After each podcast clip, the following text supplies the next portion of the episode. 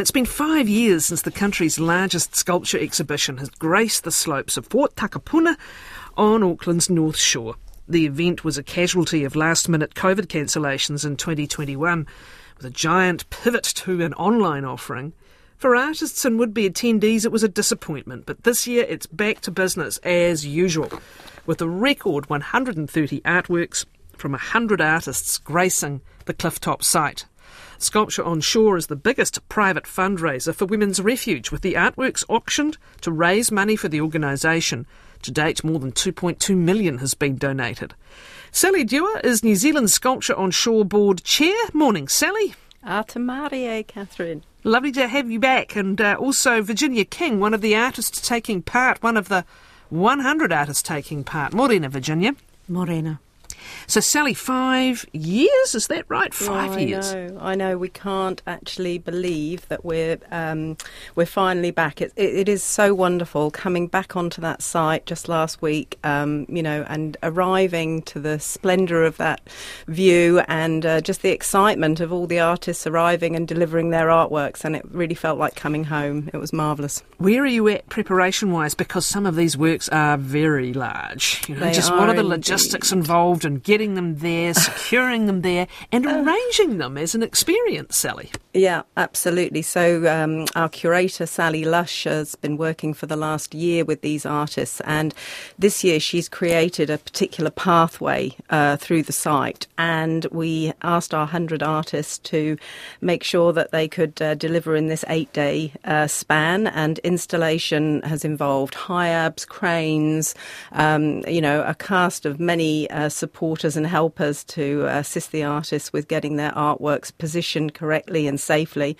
And of course, all done in huge winds and terrible weather for the last week, which was, um, you know, really compounded things. But the site looks amazing. The artworks, some of them are site specific artworks, which are placed specifically um, to get the view or the the viewing corridor. But um, no, the pathway that our curator has produced along the site for the first time is absolutely stunning. We're very, very excited. What sort of area does it cover then, do you know? Um, goodness gracious me, I wouldn't have the foggiest idea. Not good on Let's do it in time. A couple of hours at least to stroll through. Or... Oh, to stroll through. Mm. Uh, yeah, I would say that um, you should allow, uh, you know, two hours to do the strolling. But of course, that assumes it dep just depends on how long people want to sit and stand and engage with the artworks Mm. And um, natter. and and natter and, Yeah. and admire the view and go into the indoor gallery. There's over 800 works in the indoor gallery as well to peruse. So um, yeah, there's, there's a lot to see and do up there. These clifftop uh, sculpture exhibitions are very popular. Um, there's a wonderful one that happens in Sydney. They happen around the place. But 25 years is quite the history. Were you were you one of the earliest into this?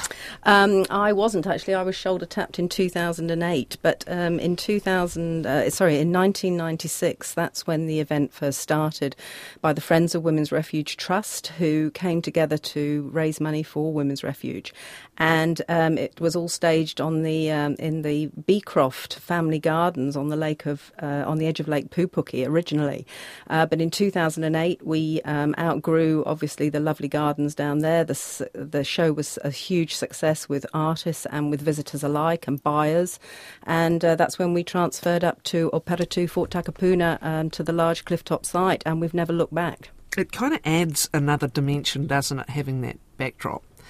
Well, I think so, and also for our visitors, you know, every single space in that um, area, it's um, an old military site. I mean, back in the 1800s, they thought the Russians were coming, and they developed these wonderful um, tunnels and gun emplacement pits and underground forts, and and these we use every single space. Uh, they're they're full of artworks, um, uh, especially designed to go in these spaces and to maximise them. And this year we uncovered another ammunitions bunker, which we've cleaned out and, and got a lovely work in. So for visitors, it's not just the art; it's the the history, it's the sites, the space, and for families, it's just an amazing day out because these these um, buildings are never normally open to the public. So it really is unique.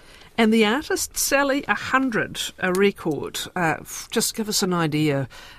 As to their experience. Some of them new, some of them are leading uh, awarding awarded artists. Just give us an idea of the diversity you've got. Yeah, there. so um, incredible, really. I mean, obviously established artists um, and uh, emerging artists. You know, we try to um, you know bring a contemporary snapshot of art as it's happening in in New Zealand at the moment. We have 15 artists from Northland. We have uh, artists from Havelock North, Waikato, Wellington, and 20 South Island artists uh, from as far south as Dunedin.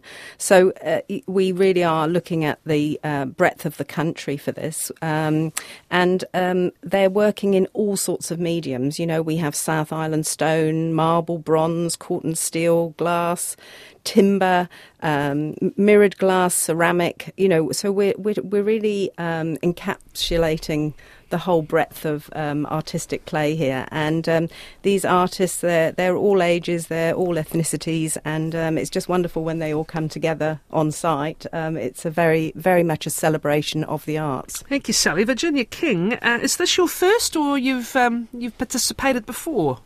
I have participated before. I exhibited in the Beecroft Garden several times. Goodness. Uh, so, are you back after a hiatus then? I'm back after a, few years, but not that long. What's the work this year? I've got two works this year um, undulating frond and um, elevated vessel. They're very helpful. They describe what they are, but talk me through the undulating frond because if that is kinetic, is it? No, it's not. Okay. It's um, it's the shape that undulates. Yes. Yeah. One of the things I think people miss, uh, sorry, or, or, underestimate rather, uh, about sculpture is how much physics, engineering, mathematical knowledge goes into this.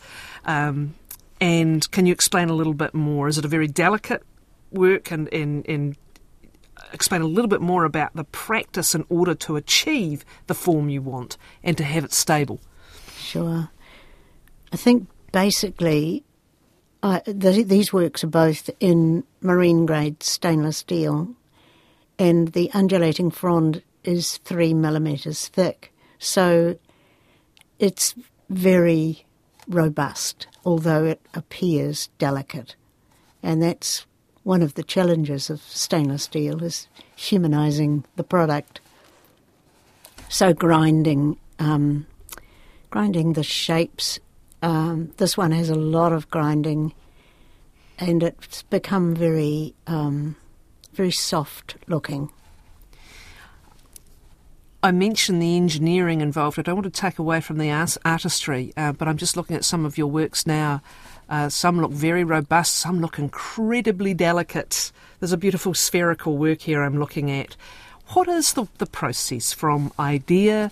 I don't know whether you sketch to then working out the mechanics of physically producing a sculpture? Well, basically, um, there's there's a huge amount of the combination of um, the idea and making it a reality. I think initially for, I'm not sure which spherical work you're thinking about, but I did one in Miles, Sir Miles Warren's garden, which um, is three metres in diameter, and it looks very delicate. It's double sided, so it's relatively heavy. Um, and I went all through the garden looking for a site without hadn't conceived this work at all and finally went uh, went back the next day, still looking for a site, and and noticed shadows from the tree on a clipped hedge, and I thought, I'll I'll make a work that's to do with shadows. So th- that's how that work came about. And my husband is an architect, so he he solves some of the problems. Uh-huh. Yeah. Yeah. A lot of grinding, as you say, a lot of physical work um, yeah. to just come to a to a finished, um, complete product. The, what, uh, Sally might explain again in a moment what happens here with the auction, but it, it is a wonderful opportunity for artists to be part of an event like this and for thousands and thousands of people to come to see their work. But does the cause also very much matter? Well, yes. I think um, Women's Refuge supports women and um, and basically they're women under stress, so they're, they're, it's about life and survival. And my artworks are also about life and survival, like the, the fragility of our life and um, our planet and our survival.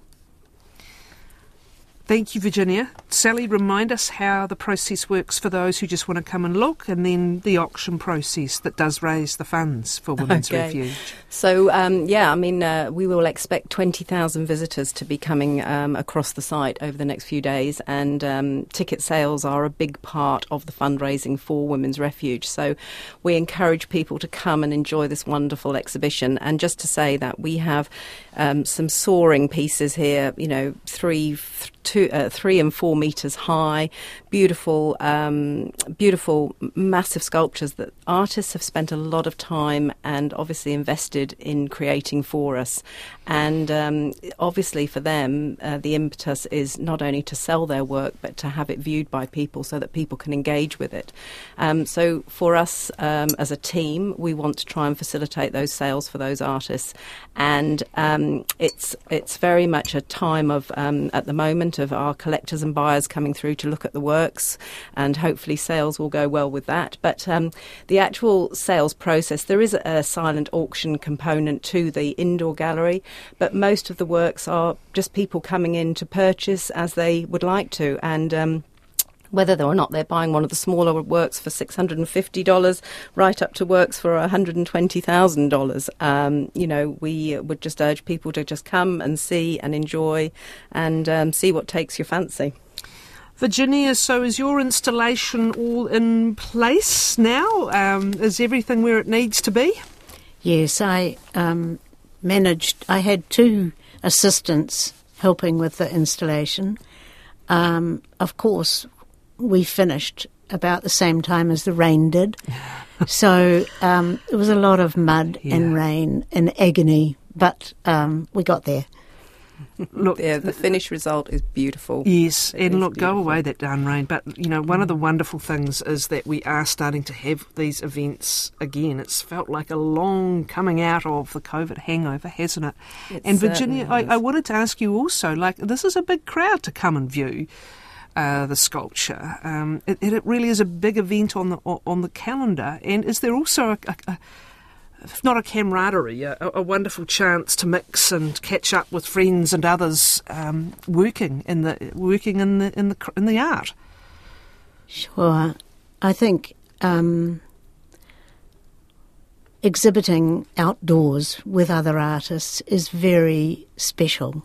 It's um,